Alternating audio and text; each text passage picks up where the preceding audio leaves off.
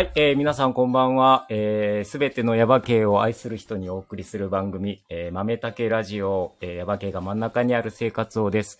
えー、大分県ヤバ系町にある豆竹コーヒーの古岡弘武がお送りします。はい、そういうことで、えーっと、今日は、えー、特別生配信でお送りするんですが、えー、超特別編。で、先週ですね、えっと、100回目の配信を、えっと、徳島県の神山町からお送りしたんですけど、えっと、その特別編の第2弾でもう、また、またまた超特別編の今日、えー、早速ゲストの方を、えー、ご紹介したいと思います。えー、アーサー・ビナノさんです。こんばんは。こんばんは。よろしくお願いします。超特別って言われると、なんか緊張しちゃう。緊張します、ね超特別っていう言葉自体がなんかもう俺おかしいんじゃないかなとかって思ってるんですけど大丈夫ですか？いいいいと思いますいいと思います なんかね超は何でも使える。うん、なんかあの言葉をこう発するとなんかこの言葉合ってるかなと思って「アーサーさんどう思います?」っていちいちなんか聞いちゃいそうな気がするんですけどぜひ聞いてください。でいや、でも、あのーうん、超は本当便利だよね。そうですよね僕は日本に来た頃から出てきたのかな。あの、もう日本に来て33年経って、90年。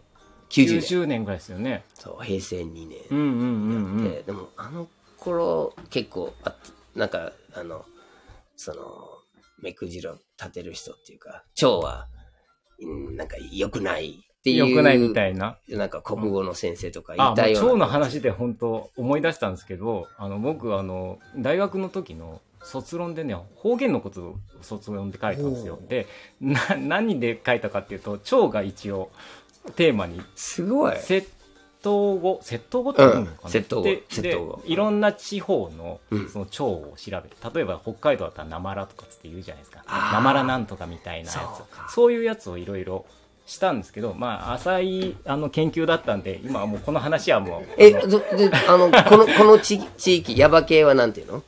あのねヤバっていうの？いや、やば、あ、やばっていうのを流行らせましょうかね。ねえ、うんいやだってやばいっていう言葉が今ねあの、うん絵本の翻訳であの、はい作ってるはいはい。ウンゲラーっていう人の絵本なんだけど、タイトルは多分、やばびっくりマークになる。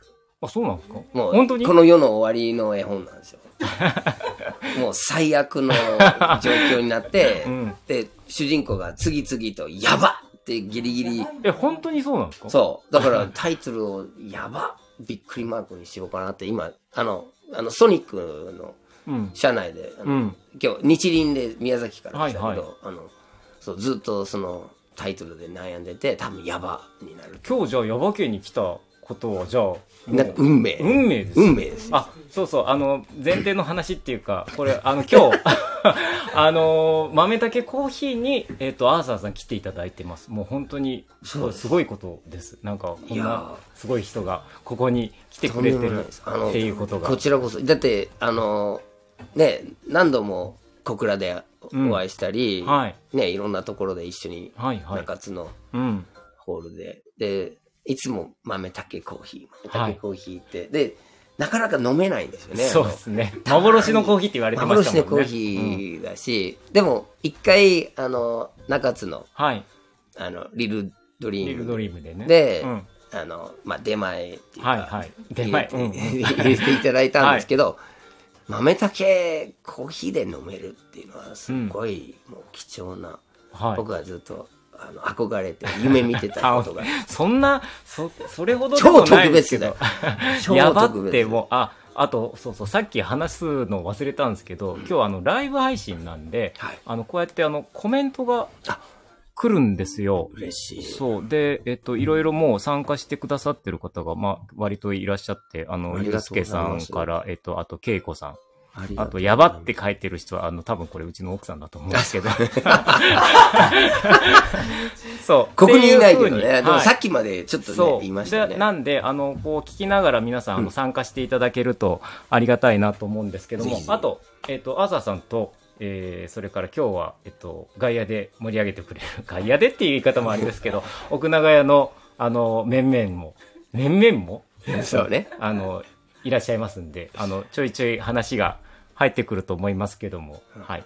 それも一緒によろしくお願いしますっていうことと、でも100回もやってるんだ、このラジオ。そうなんですよ。なんか、なん、なんかどうにかしうん。で、あのね、やっぱ、なんこうやってラジオを続けられるっていうのが、あの、まあ、ありがたいなと思うのは、その、なんで続けられるかって、ちょっと考えたことがあって、うんでそれは、やっぱその、実際に声を、やっぱりかけてくださる方がいて、もうすごい楽しみにしてますとかね、こんな配信、ちっちゃいラジオでも、うん。なんかもう、あの、このラジオ毎週、毎週一応水曜日に配信してるんですけど、うん。なんか楽しみにしてますとかって言ってくださる方が結構いらっしゃって、もう一人でもいたら続けられるなとかって思ってるんですけども、それこそでも、その、アーサーさんラジオやってるじゃないですか。ですね。ででその僕がねそのこうやってあラジオをやり始めてで後で実は知ったんですよね、アーサーさんラジオやってるっていうのを、で、えっとアーサーさんやってるラジオって、うん。えっと文化放送の、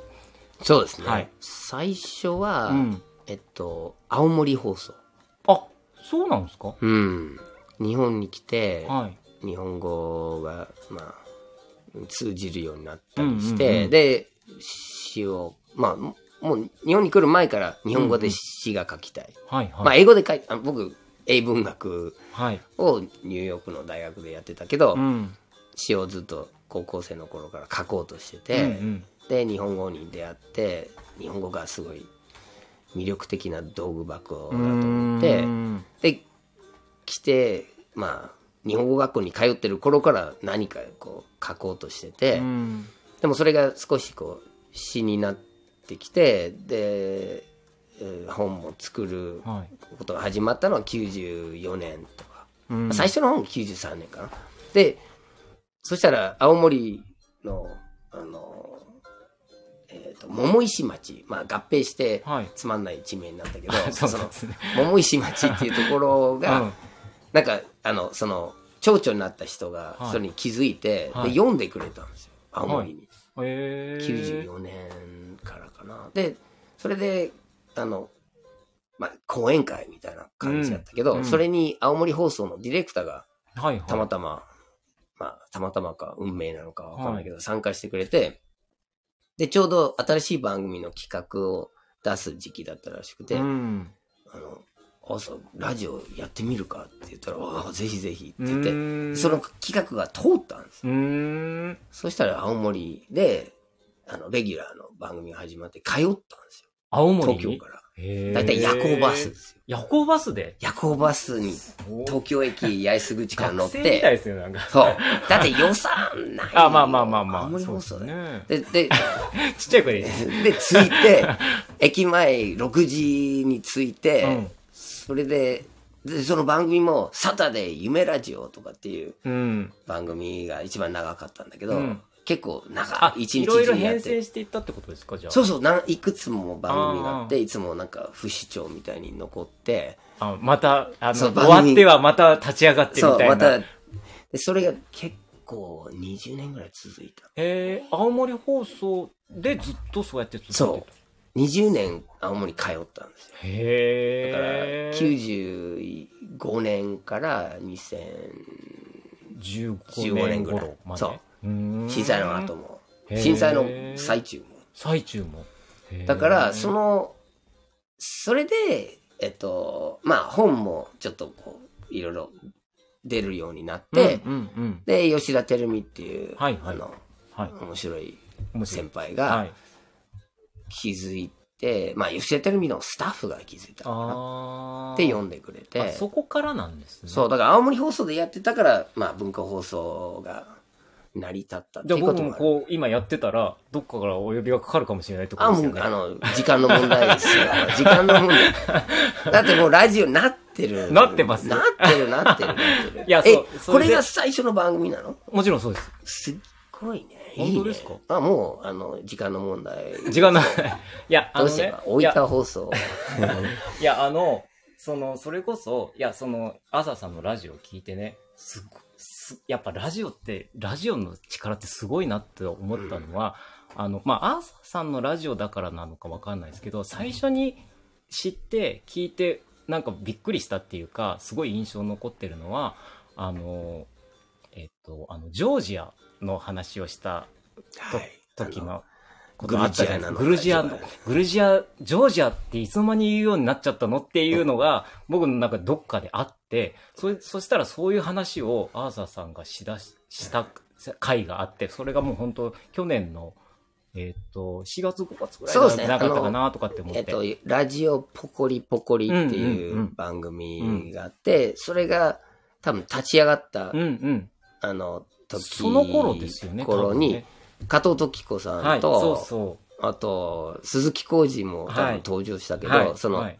岩波ホールがちょうど終わうるんっ。ていう時期もあって、で、岩波ホールって神保町にあったんだけど、あの、そこが毎年グルジア映画祭をはいやって。て、うん。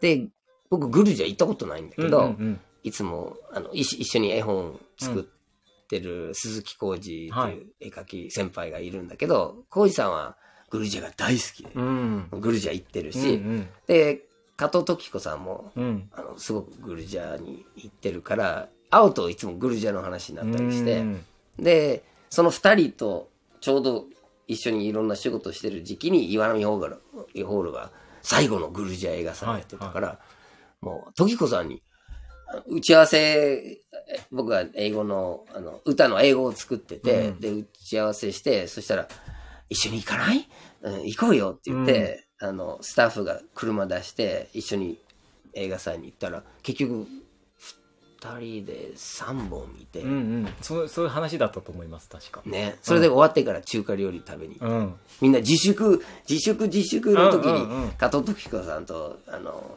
あの、ずっと、あの、夜中まで飲んでた。うん。で、そういう話の中で、グルジャとジョージアの話したんだよね。ジョージアの話で、で、何がすごかったかって、やっぱこう、ラジオって、ただ、まあ僕のラジオは、その、まあさっきもお話ししましたけども、なんか成り行きで、ただこう、わーっと喋るだけみたいな感じなんだけど、ちゃんと、まあ当たり前なんですけど、ちゃんと構成ができてて、最初の、最初はこういう入りで入って、で、こういう話をして、最後こういうオチをつけて終わりますみたいな、やっぱ起承転結みたいなやつが、もう見事だったんですよ、その回は。もうそれがすごくびっびっくりしてっていうかもう感動してあの要はあとあのジョージア・オン・マイ・マインドっていうねあそことかけたとかいうのとかあともうジョージア・グルジアみたいな話もあともうすごすごいなとかって思ってそこからなんかいやもう僕はそのそういう最初から構成を作るっていうのはまあ一人じゃできないんだけど、この生生っていうか一回、うん。い一発撮りなんですけどいつも収録で出すやつ、だけどその中でその全部気象点結つけて最後オチをつけて終わるっていうやつがやできやりたいなっていうのをね。あの、いつも心がけてやってるんですけど、まあできてるかどうかは全然別ですけど、なんかそういうちょっと思いがあって、うんと、まあ最近で言うとちょっと面白かったのは、ちょっと面白かったっていうか、すごい面白かったのは、あの、えっ、と、あれ、あの、超ゴールデン街の、あゴールデン街の話の時聞いてくださもったんだ。そう、ゴ。ールデン街の話、ゴールデン街と、えっ、と、棚田が、の話をこう一緒にして、で、最終的にここに持ってったっていうところも、またその、その時もすごい感動して面白くて。ま、もう、なんか絶対聞いた方がいいですよ、皆さんっていう話を、す。うん。もうここで、本当強く言いたい。です。えっと、ラジコだよでね。ラジコで、あ、うんそうそう、あの、文化放送なんで、基本的には、えっ、と、東京、関東圏の人しか本当は聞けないんだけど、今、便利な時代になりましてね、うんあの、ラジコっていう、あの、うんいつでも聞ける、うん。うん、うんどこでも配信、ラジオで聞けるやつが、で聞けるので、えっ、と、ぜ一ひ、週間か。一週間ですね。一、ね週間のあれもっと残してくれ。よ。そうなんです。よ。もうなんかそれがね、あの、聞き逃したりとかすることあるんですよ。でね。あ、前のやつが、ああー、聞いてなかったっていうことが結構あったりとかして、だから、ね。あの、で、豆竹ラジオはずっと、あの、消さない限りずっと残るんで、それがいい。あなんですけどそれがいい。そう、だけど、あの、ラジコの場合、あの、はね、一週間しか聞けないんで、もうだから、本当はライブで聞いてもらいたい。うん。けど、まあ、もしライブで聞けなかったら、うん。もうラジコに入っていただいて、ラジオポコリポコリ、アーサー・ビナードさんのラジオポコリポコリっていうやつは、ぜひ聞いてもらいたいな、金曜日の、えっと、20時30分だっけ？20そう、また最近時間変わりましたもんね。そう、あの、ちょっといい時間になった。うんうんうんうんあの、金曜日の前土曜日とかだった。えーっとね、す土曜日じゃなかった土曜日、月曜日って言って、今うん。金曜日。でも結局なんかまあ配信で聞いてるから何時でやってるとかは別にあんまり関係ないんですけど、ただやっぱラジオのいいところって本当はやっぱライブで聞くっていうかその時に聞くのが本当はいいんですけどねそうね。とは思うんですけど。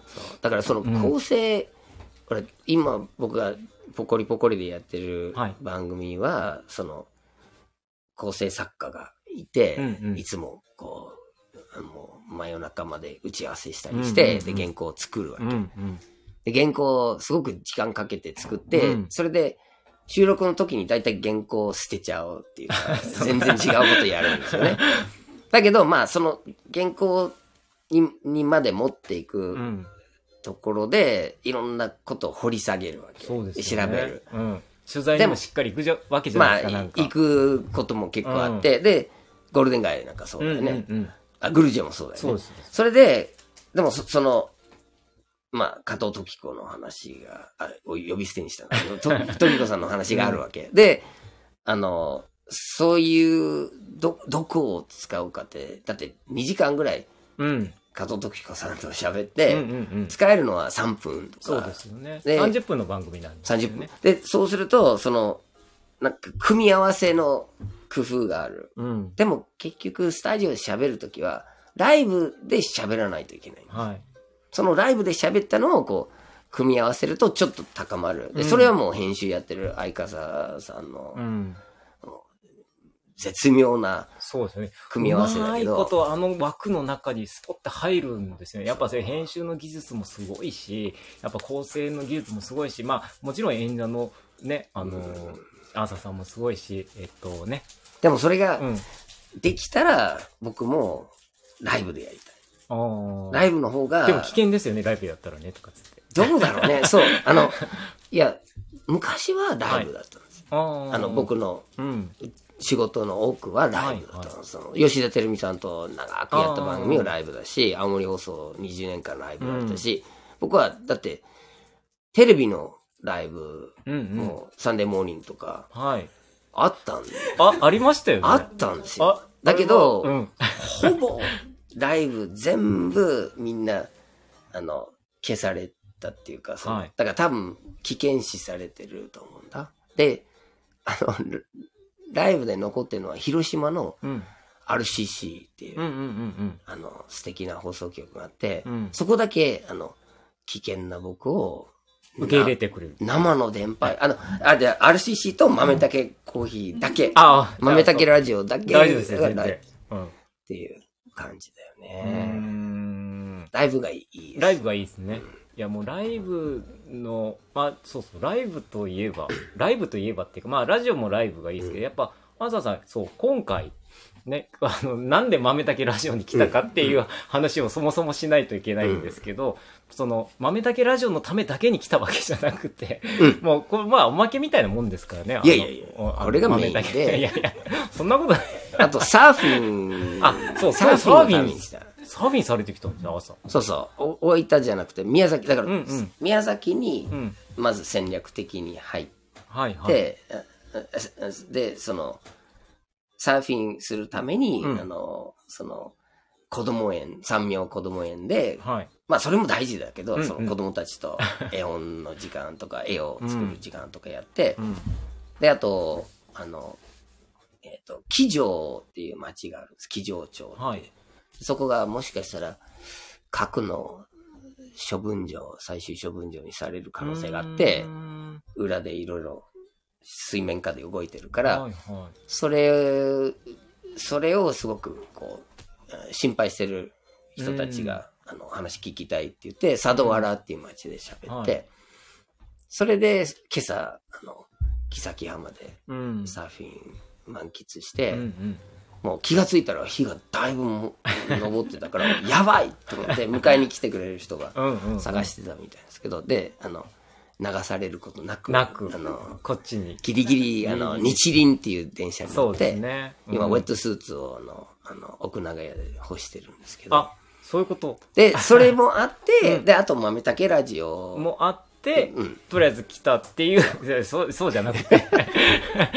いやいや、あの、今日、今回ね、あの、こちらに来ていただいたのは、あの、もうずっと、もう豆竹コーヒーと、あとその、えっ、と、奥永屋とでやってるあのユニットがありまして、くぬぎ社っていう。で、くぬぎ社の主催で、えっ、と、去年の5月ぐらいから、ですよ。うん、あの、アーサーさんと、まあ、アーサーさんと、まあ、大友さんとうん、あの、おいでいただいて、あの、いろんなイベントをやってるんです。その、今回も、そこのイベントのためにうん来ていただいたっていう、まあ、そのおまけで、まあ、豆だけラジオもちょっとどうですかって話になったらちょっと盛り上がって、じゃあやりましょうみたいな話になって、今日がある。で、たまたま今日なんかもう100回ラジオやったんで、もう、あ、ちょうどなんか豪華ゲストとしてちょうどいいみたいな。あの、マジシャンの、はい。あの、大友さん？お友さん。お友さん出たことあるないです。ないんだないです、ないです。おえ、なんで？でよすかかった。いや、お友さんに勝ったな そんなところでこう、あれですよ。そう、時々ちょっっと、ちょっとあるね。そうそう。あその大友さんと、えっ、と、もう何回、もう今回でそう、あの、このイベント、えっ、と、10回目に多分、それぐらいですよね。いうことで、去年の5月に初めてやってから、ね、あの、どうですか、まきちゃん。あの、10回目。感慨深い。もうたったこのね、えっと、1年半ぐらいの間に、10回も、まあ、中津でやって、まあ、小倉でもやって、あと、まあ、です東京でもやって。東京も、あの、うん。自由学園の、うん。その明日館の隣のホールでね。歴史的な講演会いやー、ある、あその、あとね、山梨でも、山梨でも山合流梨したりああ、そうそう。あそれは講演会じゃなくてね。うんそう、学校にうん、そこも行ったり。だから、うんで、あの、その、こっちの、あの、小倉のはい学校にお邪魔したり。うんうん。あそうそうそうだからそう。すごくうん、もっとね、なんか、うん、つながってるけど、その、うんそのつながりが僕の、その、生活とか人生に、うん。こう、みんな根付いていくから、うんうん。なんかこう、10回来てるっていう、その回数は全然頭に入ってないんですよ。全然入ってない。あ、そうですかあ。の、なんかこう、もう20年ぐらい前から、うん、こうみんなと付き合う。あ、そんな感じ？そう、そういう感じ。もうなんかこう、うんもう根っこがみんな絡み合って、うんうんうん。その、ほら、草のところを掘ると、うわ、こんなに繋がってんだって。ね、う上上だと見えないですけどね。実はそう下を見るとなんかすっごいこう絡まっ繋がっててるから、なんかこう、もう繋がってる感覚が強いから、うん。なんか回数は全然分かれてない。うん。ずっと繋がってる感じがする。うんうんうん。それが面白いね。そうですね。うんなんか、多分今まで10回だけどこれからもっと多いもんねこれからそうね。そうですねこれからもっと多い。まだ始まったばっかまだ始まったばっかり。うん。で、ちちょっとね、うん、まあ、リルドリームとかね、その、うんホールみたいなところでやったり、今回、まあ、会議室の大きいところでやるけど、そうすると誰かが、僕が中心になって喋るわけでしょ。うん。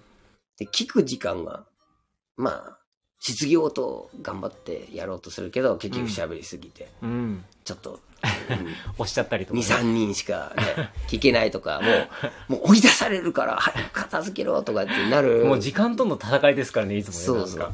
でも、あの、どっちかというと僕が喋りすぎてると思うんだ、その、今までのやり方で。うん。だから多分もっと、その、まあ、みんなとやりとりできるるワークショップとか、そういう。今回のやつは割とそういう感じに？りタウンミーティング、えっと、明日やるややつはタウンミーティングっていう風になってるけど、えっと、対話みたいな感じになるの？できると思うけどね。できたら、うん。そんな感じに席も配置して、あ、本当に？前で話すっていうよりは、うんうんこう、輪になるみたいな？うん。あの、ライブがいいっていう話してたけど、はいはいその、ライブってね、その、あの、僕もすごくライブが好きで、うん。で、ね、その場に自分が身を置いて、初めてこう出てくる話があるわけ。はい。自分がうんそんな話するつもうんうんり何にもなくて、うん。でも、なんか会場から引っ張られて何か出てくるっていう。なんか前にもそういう話されてましたよね。やっぱうんその場に行って、あの、今日話すことが、あの、決まるっていうか、まあ、そうそうお客さんの顔を見て、みたいなこともうん。いや、でも決めてるんですよ、一応。ある程度は決めてる。そうそう。だからタイトル事前に決めて、で、うんうん今回も、あの、素敵なチラシを作っていただいたんだけど、うん。あの、タイトルがあって、はいで、こういう話をして、うん。だから、準備するんですよ。はい。だけど、行って、みんな、どういう、こう、空気が作られてるかとか感じたときに、あ、違うって、なんか、ポーンと、あの、掘り投げる。ることもやっぱあるの？掘り投げるけど、でも、一応準備したから、うんで、出てくる。うん。で、そういうふうにするのがいいんだけど、回数をずっとね、場数を踏んで、はい。ずっとやっていくと、あの、もう形ができちゃう人がいるんですよ。うあのん。もう毎回同じ、うんうんうん。まあ、大学の教授でもう毎年、毎、同じことやってあ、りますね、そういうのねあります、あります。そう、それになりやすいし、うん。その方が楽って言えば楽なんだけど、うんでもそうするとそのやりとりが生きてこないし、うん。何も、で、で多分僕がなんでそれをい嫌って思ってるか、なんでそれを拒否してるかっていうと、うん。自分が成長しなくなるような気がする。あの、僕が喋って終わりっていうのは、その、何も自分が試せられないし、自分がその、そこでいろいろ貴重な世界を持ってる人たちが50人なら、明日50人うん多分うんマックスだと思うんだけど、50人が来たら、もう、もう大体世界の知恵が入ってるんですよ。そう。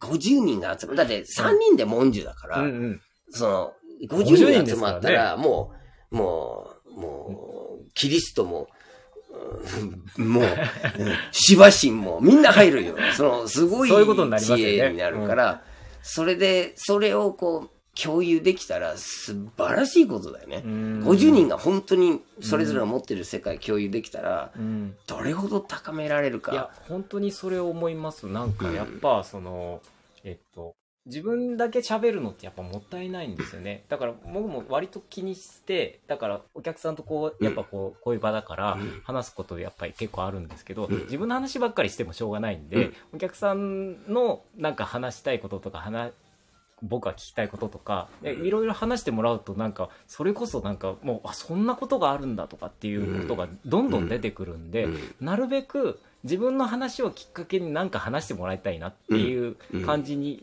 なったらいいなっていううん。思ってなんかいつもこう話すようにはしてるんですけど、それってラジオの動機最初。うん、それもあり、ります、それもあります。うん。だってゲストですよね、いつも。うん、そうです、そうです。だからねだからまあとにかく、なんか知りたいんですよね。うん。興味があるんですよね。うんだからそう聞きたいんですよ、なんか。うん自分の、だどうなんですかって聞かれることももちろんあるんですけど、うんまあ、まあ僕の話はまあそそこそこに、まあどうなん、どうなんですかっていうふうに聞きたいんですよ、僕なんか。ねでも、それもずるいよね。あ、そうですか。そうなんですよ。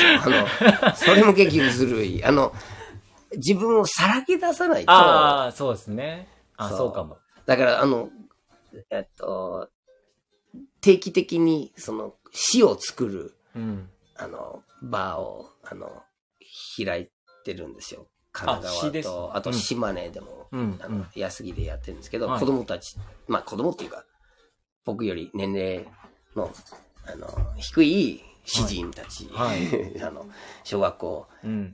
1年生からの詩人たちとか、あと、あの、大人たち、同じぐらいの年齢のうん人たちと詩を作るうん会もあるんだけど、うん。そういうのをこう開くときに、あの、まあね、小学校でやるとか、あの、中学校でやるっていう企画も今までいっぱいあって、えー時間の制限もあったりするから、あの、自分が先生になって、うん。それで、あの、みんなに何かこう、素晴らしい詩を紹介したり、素晴らしいストーリーを読んで、で、これを入り口に、こういう、今日はこういうテーマでやりましょうって言って、みんなそれぞれ作る。で、僕は回ってみんなのうん。書いてるものを見たり、で、最後は発表するって。それを結構やってたけど、うん。あの、ずるいって気づいたんですよ。なるほど。要するに、みんなに作らせるわけでしょ？はい。いや、お前が作らなきゃ、何が詩人なんだよ、その。でもじ、でも詩人作ってるじゃないですか。作ってるけど、それはそれはだってこう、こういう本、今手元にゴミの日っていう僕の詩集があるんですけど、はいはいそれは前作った。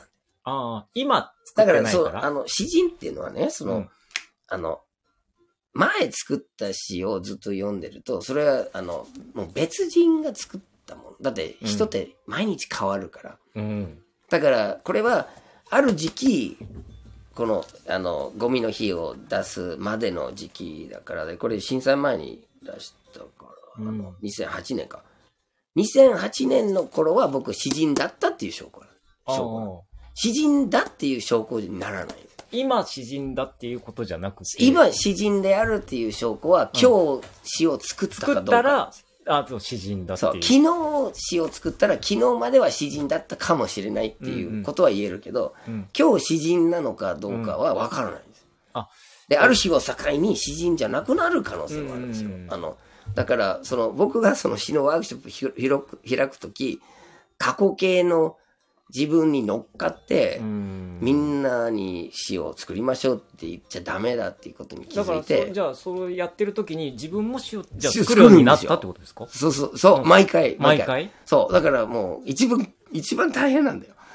しかも詩人って言って、うん。やって、え、これしかできないの？詩人の、詩人って名乗ってる割にはって。なんだよ、もう、あの、一年生の書いたものが断然面白いよとか、もう言われかねない。だって一年生は面白いに決まってんだよ、その、うんあいつらすごい、あの、ひらめきなんだよ。その、1年生とか2年生とか、まあ、6年生もそうだけど、だから、勝てるわけない。うんあのちょっと技術でね、あの、ごまかせるかもしれないけど、だから、その、い一緒に入って、もう、僕もノットは打ち回って、で、ほら、みんなじっとしてられない感じで、こう、うん。あの、ワークショップの時にね、うん。同じになるんですよ。もう僕も床に転がって、なんかこう。で、外に出て題材を見つける時も、外、こっちも必死。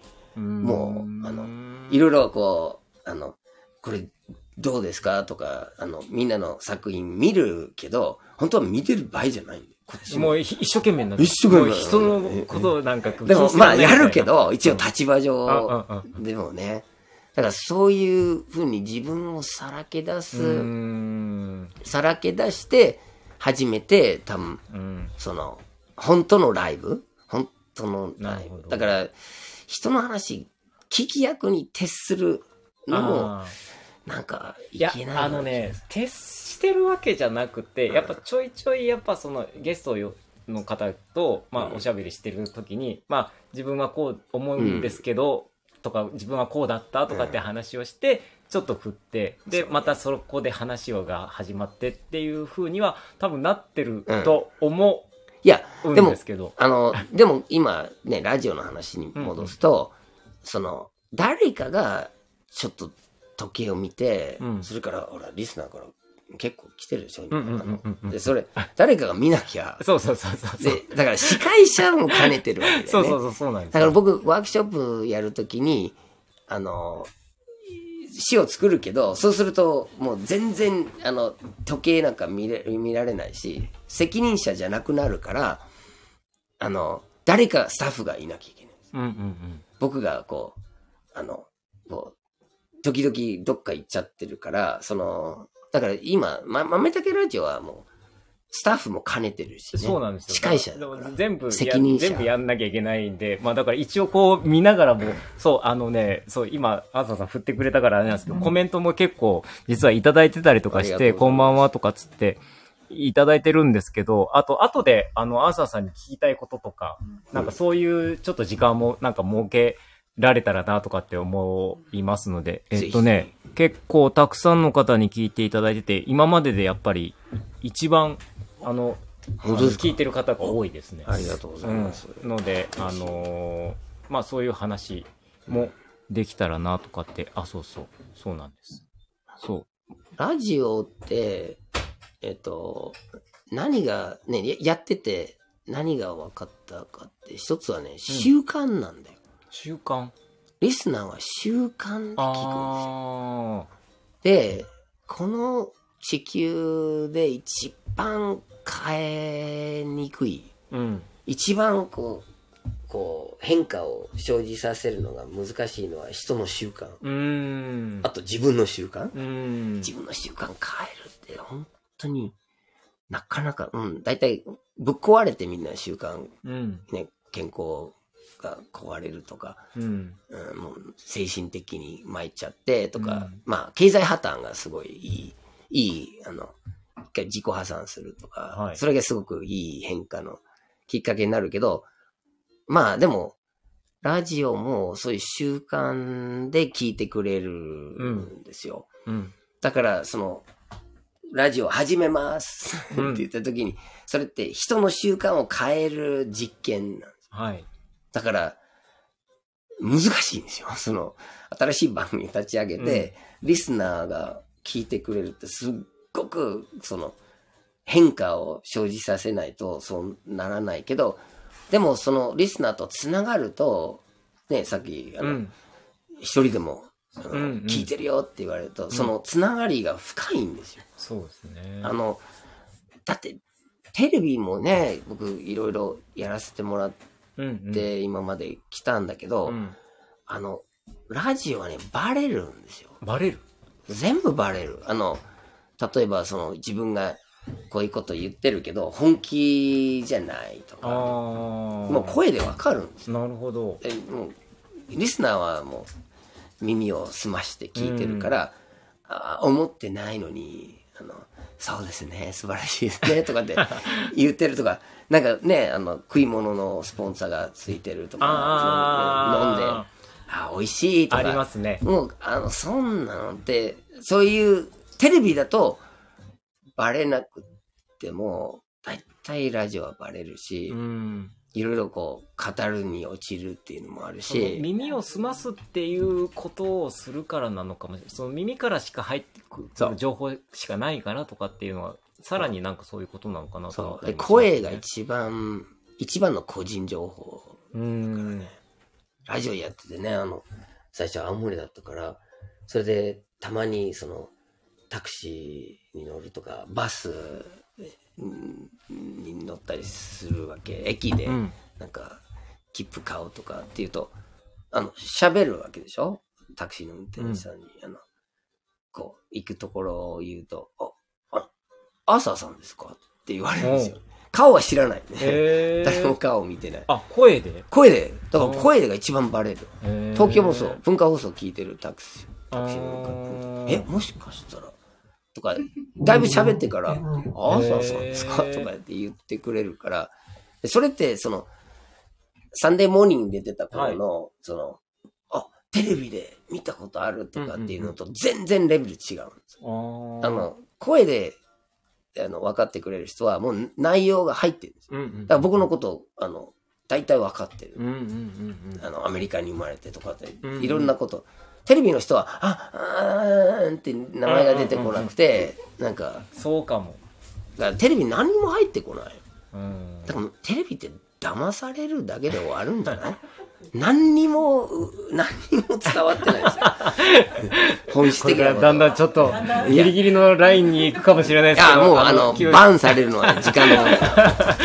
あの、すぐアカウント停止、ね、なるかもしいれない。や、大丈夫です。大丈夫？大丈夫です。もう僕の名前だけで多分ね、かなりもう黄色マーク。いや、でもそ、そういう違いがあって、うん。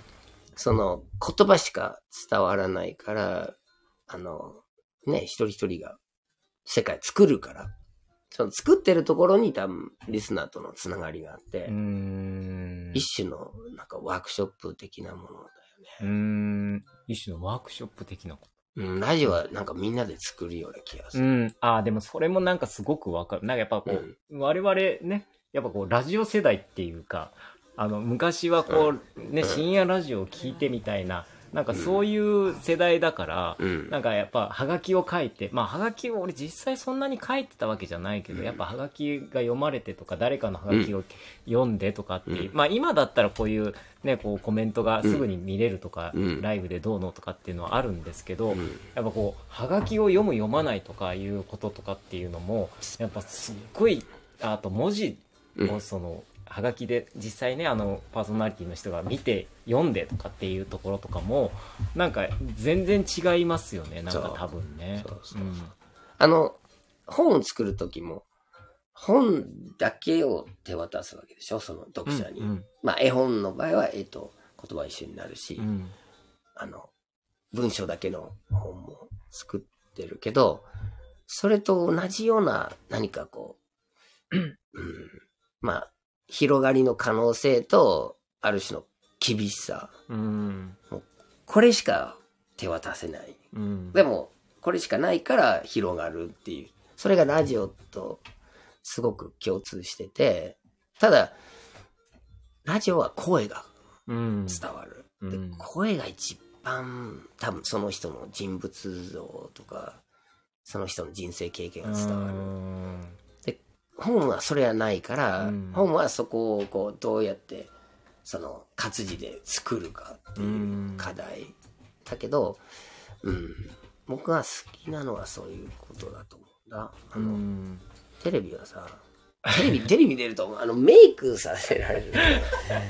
くだらもう俺、あの、なんか余計な情報が入ってくるんですよそうそうそう。ねで、こううんメイクさんが来て、こう、もう毒を僕の顔に塗るでしょ。もう大丈夫かな？ギリギリ大丈夫かな？毒っていうか。で、だからその、ほら、今 CG があるじゃん。うんうん何でもできるでしょ、はいあの、うんバイデン大統領をもう作っちゃうんだよね、ブルーバックで。もう、どんな、あれ、広島に本当に来たかはわかんないよ。誰も確認できてない。でもそういう、そういうふうに人物まで作れちゃう。はい僕が喋ってそれをバイデンに言わせることもできるし、バイデンの言葉僕に言わせることもできるし、うん CD でどうにもでもなるから、うんテレビの、あの、メイクパタパタ、いや、やるんじゃなくて、CG で僕の顔を、うんあの、メイクした顔にすればいいじゃん。っうんすればいいじて言ったら、すごい嫌われたんでね。そうなりますよね。NHK の人たでも声はでも声ももしかしたら作って今 AI で AI が勝手になんかニュース読むとかなんかそういうあのともうなってるかよくあるじゃないですかなんか。でだからもどうだろうね。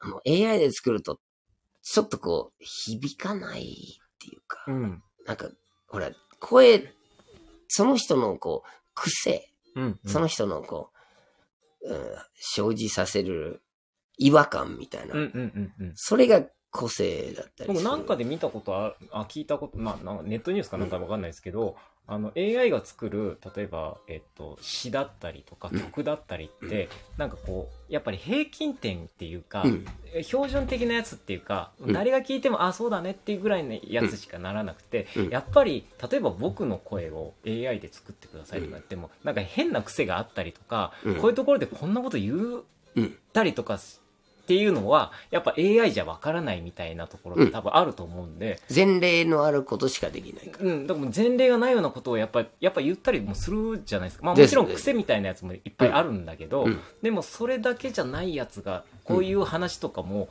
多分 AI じゃさすがに無理なんじゃないかなとか思ったりするんで。すけどね。で、だから AI は、その、えっと、過去のことしかできないから、うん。僕らはそういう風になっちゃダメ。うん。だって、AI ってクソでしょ？あんなもの。もうあんなものなくていいんですよ。AI は全部捨てた方がいいんですよ。で、ねうん。あの、山田洋次っていう、はい。あの映画監督がい。らっしゃるでしょ、はい。あの、92歳になるんですけど、うんうんうんうん。あの、夏に、まあ、新しい映画も、あうの、ん。あの、母ちゃん、こんにちはっていうのがあって、で、対談して、ラジオ、あの、はい。山田洋次さんの会話聞いてないんだ。聞いてないんですよ僕。すごく良かった。んだよ。あ本当に。であー、谷川俊太郎聞いた？聞いてないんですよだからちょっとね抜けてんすよじゃあ、なんか。後で、あの、なんかデータを送ります。送れ送送ってもらえるんですかそれって？あ、あの、インサイダーには送れる。あわかりました。で、で、その、うん。えっと、山田さんと対談したときに、あの、AI で誰も幸せにならないって監督が言ってて、うんで、こんなもの、あの、なん、何の役にも立たないし、その、ひと一人も幸せにならない。うんなのに、そればっかり言う。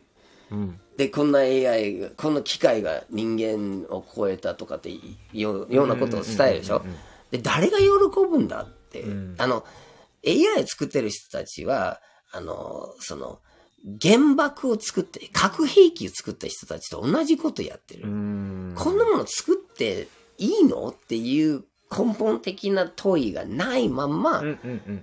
ガンガンやってて、で、今、だから僕らは岐路に立ってる山田洋次さんが言ってるんですうよ。んで、人間を失うのか、続けるのかっていう岐路に立ってて、で、こんな大事な時に、あの、僕がこの世を去らなきゃいけないのはすごく悔しいって。うんまあ、92歳のうん立ち位置で言ってるけど、そうなんだよ。あの、老若男女、うんその、岐路に立ってるっていうのは、やっぱりこう、掴んだ方がいいと思う。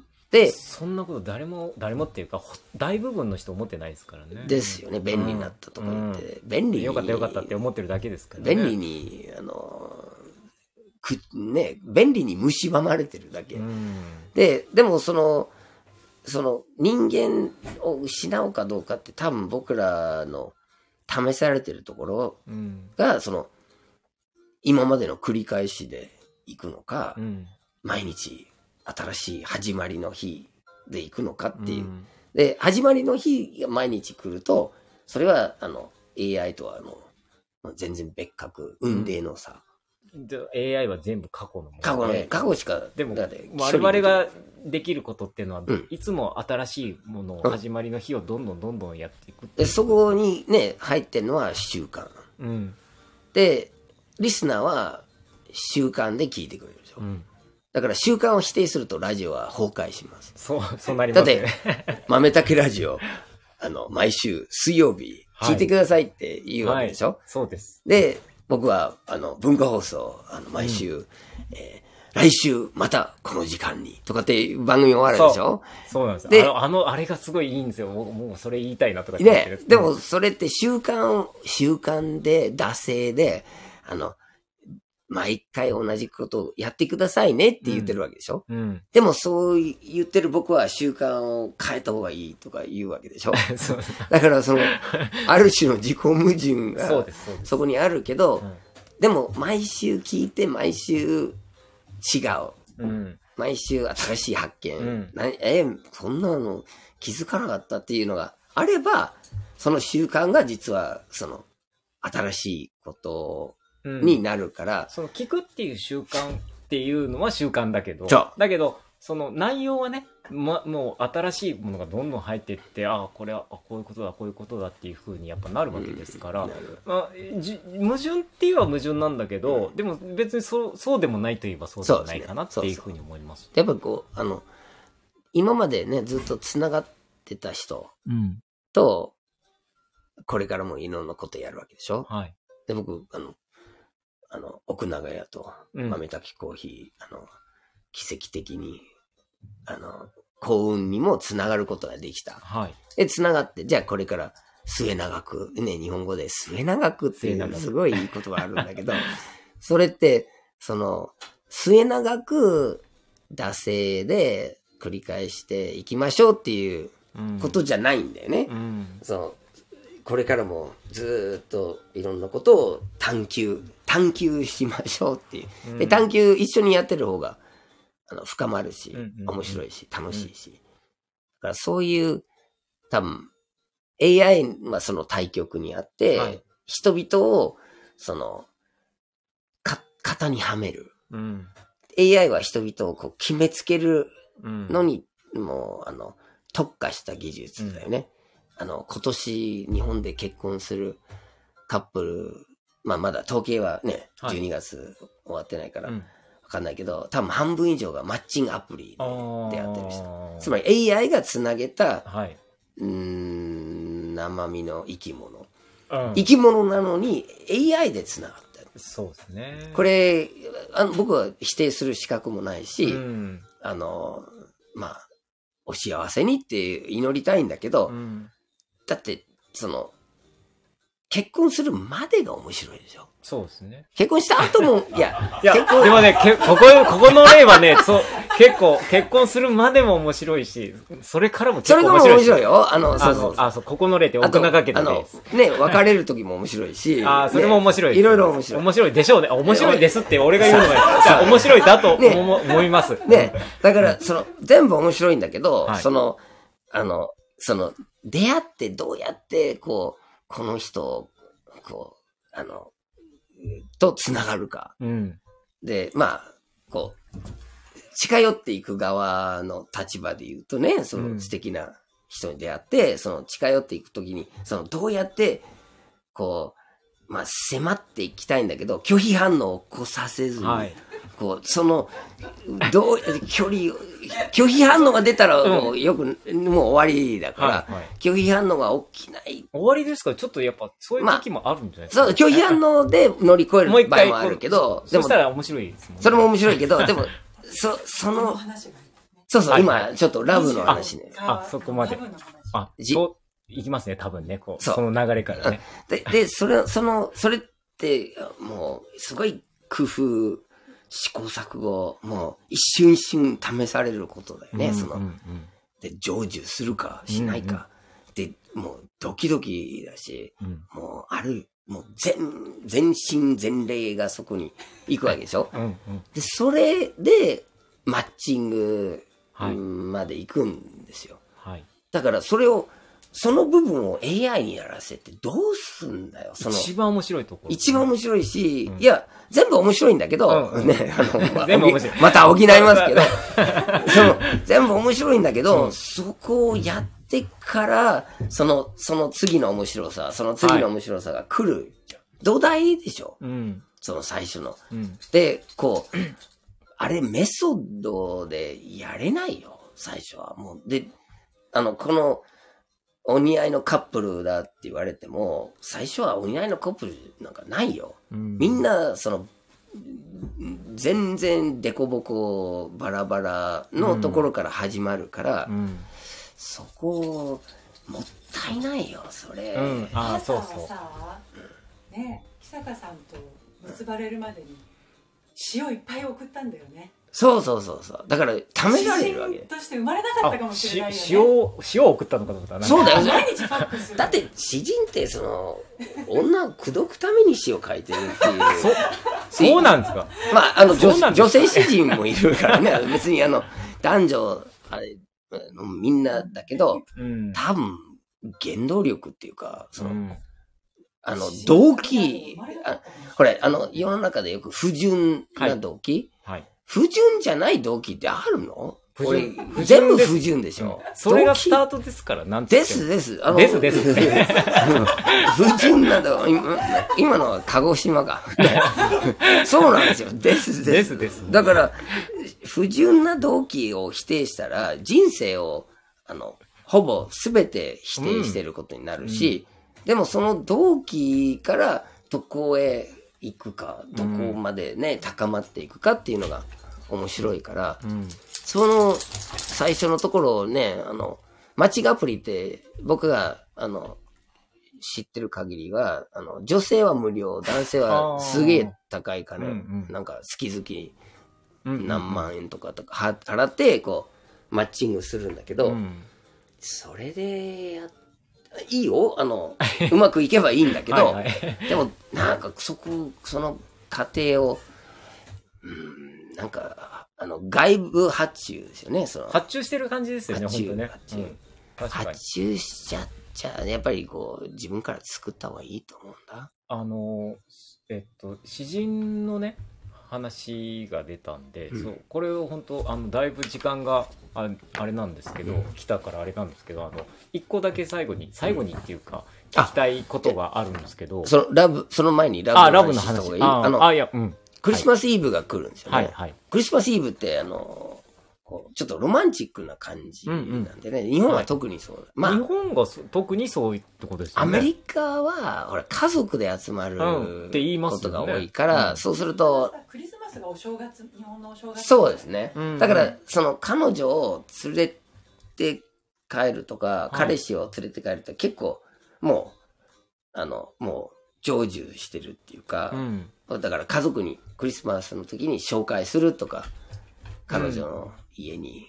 じゃあ日行くとか。本のクそれはある。リスマスっぽいやつはアメリカではニューイヤー。じゃなないニューイヤーはデート。あデート。あそういでうこと、ヨーロッパ、イタリアもそうですよ。あ。ー。ニューイヤーはもう男女が出かけるとか、まあ同性でもそうなんだけどあー、その恋人と一緒なるほどなるほど。にいるのが、だからちょっと逆なんだけど、あー。はい。まあ今日本にいるし、はい。で、この大分県の皆さんは多分ね、いろいろ、ラブの、はい。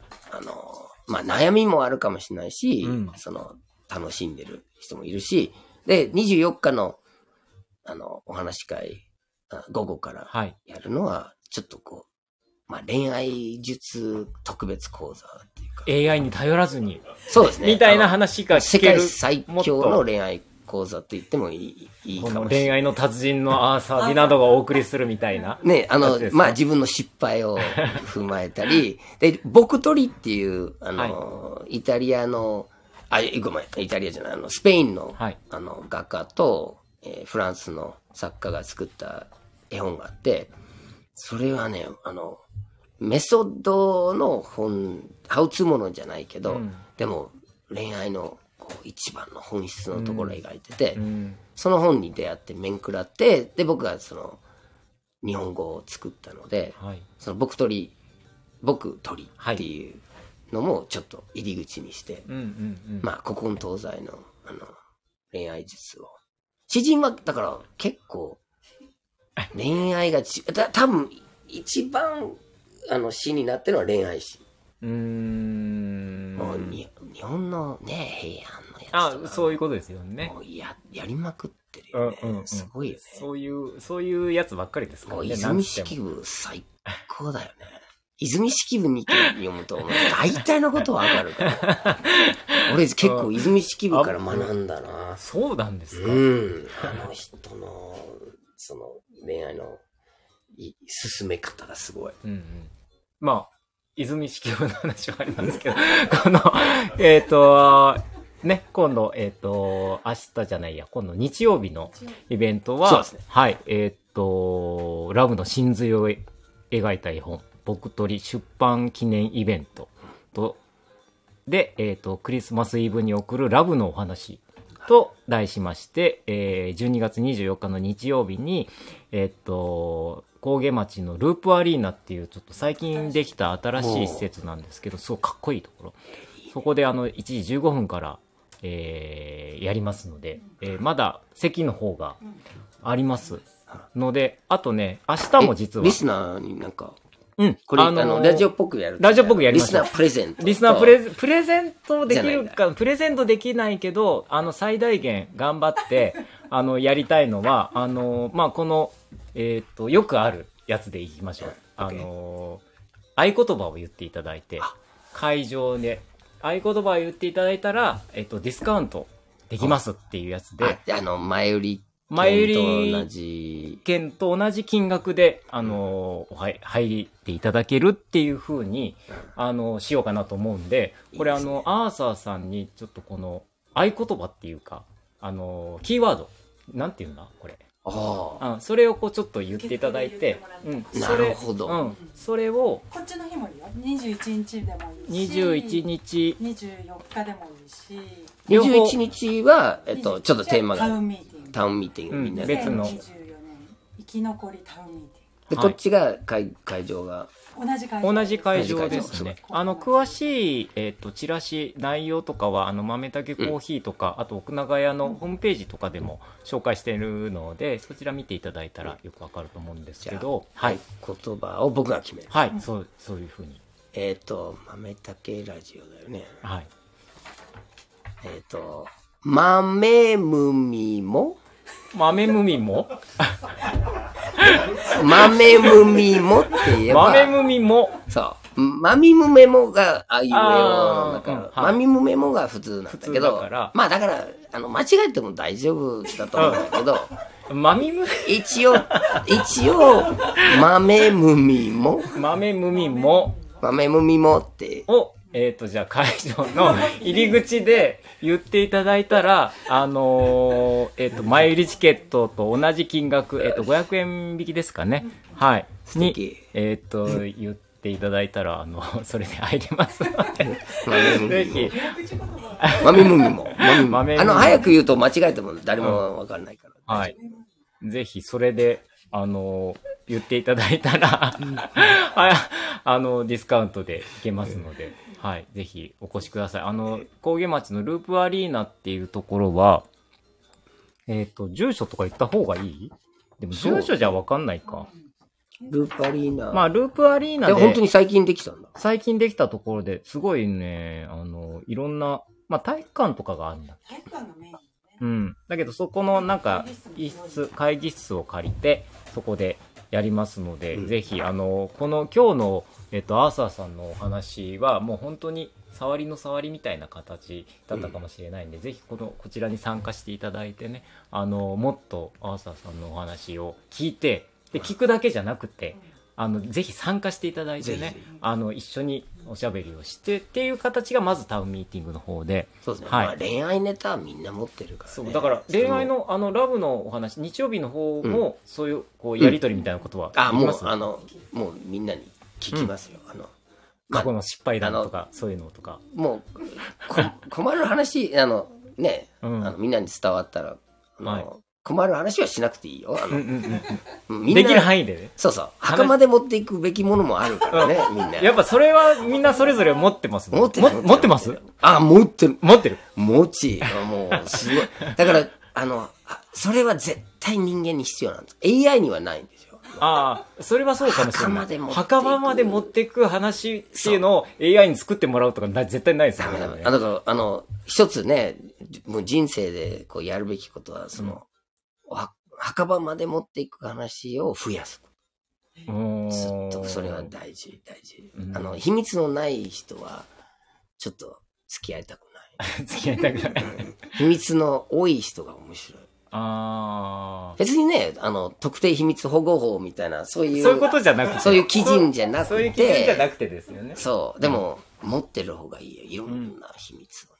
なんか、やっぱこう知りたくなりますもん、その人のこと。そうです謎めいた人はなんか興味がありますよねだから謎めいた人になれるか、うんうん。みたいなところが、多分、あの、の大学に入れるかとか、うん。何かね、その、会社の中、出世で、出世できるかどうか、うん。そんな、そんなことを、まあ、どうだっていいんだけど、うんうん。どのぐらい謎めいた、謎めいたっていうか謎の多い人になれるかっていう、うんうんうん。そっちの出世の方が、出世、出世。それ出世ですよ。あの、もうね、あの、周りに80、90になってるうん人で、ますます謎めいてる人が何人もいて、これは出世っていうか、神の領域に入ってるからね、結局。それやりたいね。はい。あれ、あの、一つだけ聞きたいって。そう、いや、一つだけっていうか、まあ、あの、ラジオで話してて、いつも気になっててっていうか、あの、アーサーさんが言ってる言葉で、うん。ぜまあ、いつも気になっててっていうか、詩人のアーサー・ビナーノですって、絶対に言うじゃないですか。あ、もう言わせ、言言わせられてる。言わせられてる。そうそう。そう、だから、でも、詩人の話がだいぶ出たんで、詩人のアーサー・ビナーノですって絶対に言うっていうのは、いただ言わせられてるだあれはけっていうスタッフ感じなんですか？から言えって。あーあの、まあね、肩書き、うん。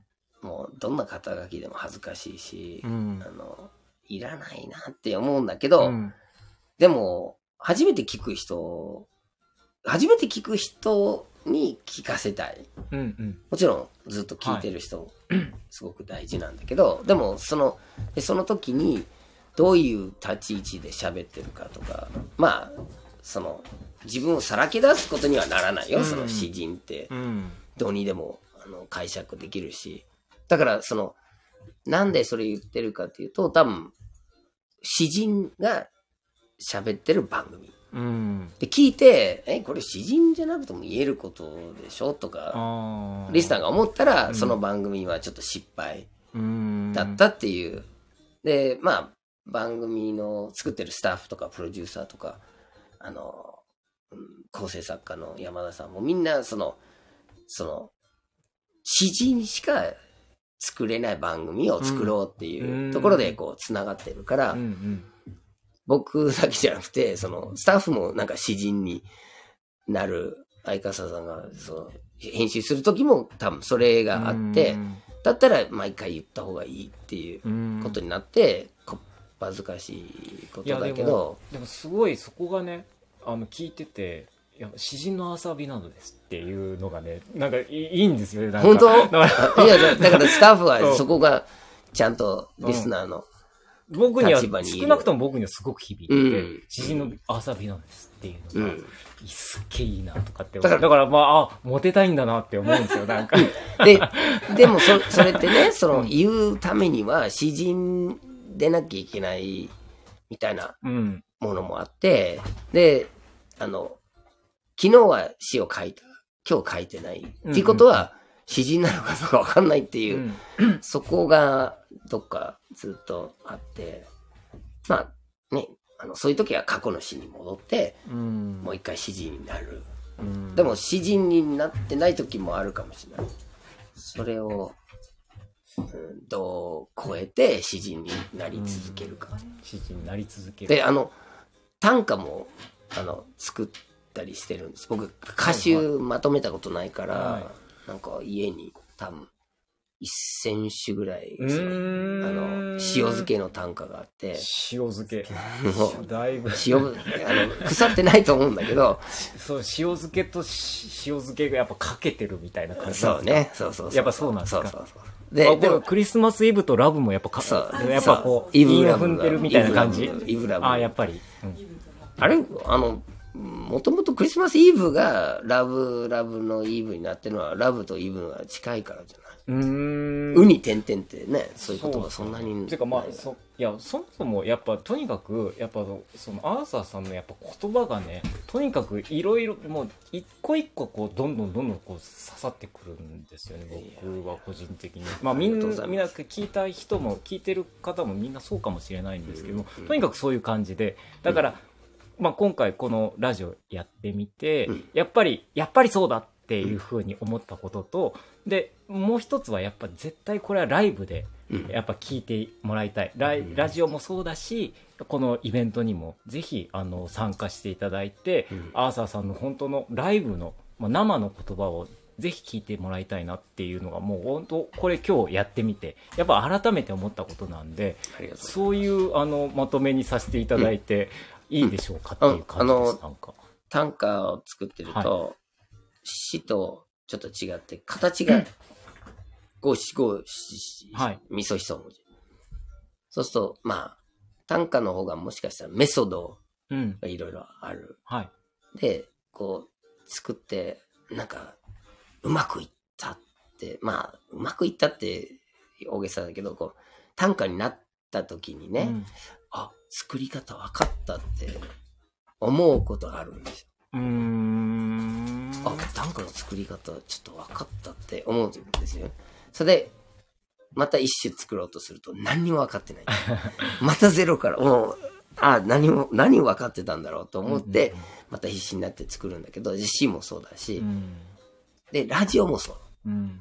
もうラジオ、なんか、ギャラクシー賞はいの大賞もらったんだはいとかって、一瞬うぬぼれるわけ。うんうんその、あの、民放連の賞選ばれたんだって言われると、なんかこう、ちょっと一瞬いい気になるんだよね。うんでも、レギュラーがあるから、あの、来週の放送やろうとすると、うわぁ、何も分かってないな、うんっていう風に戻る。それがいいんだ。うんうんなんか、いつも打ちのめされるっていうか、うんいつもこう、何かにぶつかったり、うんなんか作り方が分かったら多分作らなくなると思う。うん作り方が分かんないから作ってんだようんうね。んいつもやっぱ、まあ、始まりの日を。常に求めてるっていう感じがやっぱありますもんね、なんかね。いや、アメタケラジオもはい。100回やって、いや、もう本当。100回やって何も分からない。何も分かっていないんで、で、今日もやっぱ、あ、いや、ちょっとこうなんか、アーサーさんとこうやって喋れて、あ、なんかラジ、マネタキラジオもやっぱりやったなっていう感じ。やったよ。あるけど、でもなんか次いややった時、あ、やっぱ分かってなかったなっていうふうに思って、また次に次にっていうふうになっていったらいいいや、でも多分、あの、大分の放送局から声がかかるのは多分もう、間違いないですもう、かね。もう近いとあ思い、ます。近いと思う。どうしようかな。豆竹ラジオそのまんまやっていいじゃないですか。やっていいんですかね。うん。あの、別府の、あの、別府の？山の上に、あの、別府の山の上に電波塔があるはいでしょ、あはいはいはいはい。のね。はいあそこから飛ばしてもらって、ね。飛ばして。うん。うん、いいと思います。あの、あんまり、ね、あの、そんなにあの、危ない会話はしてないと思うんで、もしかしたら、そうね。あの、僕、あんまり出さない方がいいかもしれない。あ怒らないねいやいや残らない時に。20明日と24日でそう。危ない話はそっちでぜひ聞いていただければなと思いますけどもす。いません。あのいろいろずいっとメッセージいただいててご紹介できたらよかったんですけどもあの本当にたくさんの方に聞いていただいて本当にすごいいっぱいいただいてます。うんありがとうございます。あのー今回本当にこんなにたくさん聞いていただいたのもないんですけど遡ってね。販売ありますか？ある？よって。あ、あります。ボクトリの本販売あります。あとは、えーっと、えーっとですね。そうあか、今日のやつアーカイブにしますんで、あの、ぜひ後で聞いてみてください。それから、けいこさんからいただいてるのは、アーサーさんの話を聞いていたら、その奥にいろんな景色が広がっていて面白いです。へえ、嬉しい。さすが詩人だそう、景色が広がるんだよね、うん話聞いてると。いや、本当に。だから、やっぱこれ、ぜひね、あのー今日のお話は、まあ、アーカイブできるんで、うんまあ、もちろん聞いていただいて。だけど、今回のこのイベントは、まあ、アーカイブできないんで、もうぜひ参加してもらわないと。あや隠し撮りすれば、あ隠し撮り OK なんですか？いや、別にいいと思いますよ。あのうん。ただね、こう、面白いんでね、あの、ライブで喋るでしょ？はいで、撮ってもいいですか？とか。言ってくださる方がいて、いい、どうぞどうぞ、ね。写真撮ってもいいですか？いいもうどうぞどうぞって。僕、全部撮っていい。うん。だって、まあ、ね、隠したって。でも、あの、撮ってくれて、アップして、バンされるっていうことはあるんだよ。あそうそうそうそうだから結構ー。あー、なるほどね。バンされるんだよね今まで。YouTube にいないもんねだって、おびただしいものが今まで YouTube にアップされたはずですよ。もう僕だけでこう、人生が終わるぐらいのものが、この20、まあ YouTube が始まって、みんなどんどん講演会、もう残り少ないものしか残ってないですよすごい消された。だけど、あの、こう、ガンガン、そのカメラに向かって喋るとすぐバンされる。でも、友達となんかダラダラダラダラだべってるようなうん。話の中に同じ内容を入れてもそっちの方が残る。なるほど。だから豆竹ラジオは、あの、や、まあ、ヤバ系の真ん中にいるから、やっばい話を、ちょっとこう、ちょっと入れると、多分残る。やばけって言ってるのが、ちょっとやばいやつをやっぱり入れていかないとですよね。やばって、あ、そう、最初にそういえばやばの話。や、やっばっていう絵本が最終的にうんそのタイトルになるかどうかわかんないけど、はいはい一応トミー・ウンゲラーの最後の絵本、もう本人亡くなっちゃって今やってるんだけど、それが出たら、あの、出版記念豆竹ラジオやりましょう。やりましょう、やりましょう。あの、来年、来年のうちに必ず出さないとい。ああ、じゃあ、あの、またその時に。えこれが これがそのやっば。やっでも、ばでもどこ、の真ん中。他でどこでやるんだっていうタイトルになりますもんね。だってね。そうなったらねもう。ここしかここしかないんですよ。だからもう次回、じゃあもう、アーサーさんとお会いできるのは次のまあ、出版の時ですね頑張れば、うんあと、まあ、8ヶ月か8ヶ月。な。うん。で、作る、作る。はい。じゃあや次の出版の時にぜひ、じゃあぜひぜひ、あの、やりましょよろしく、はい懲りずに、う。あ、これね。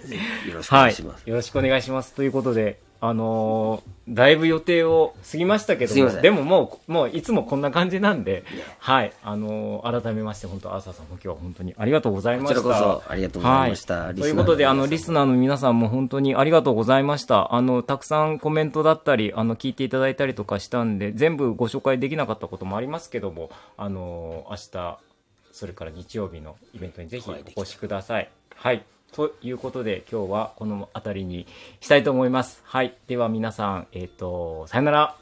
良いお年をさよならっていう人もいるかもしれないねあーですね。はいでは、さようなら、皆さん。バイバイ。えーこの番組はコーヒーが真ん中にある生活を豆たけコーヒーの提供でお送りしました。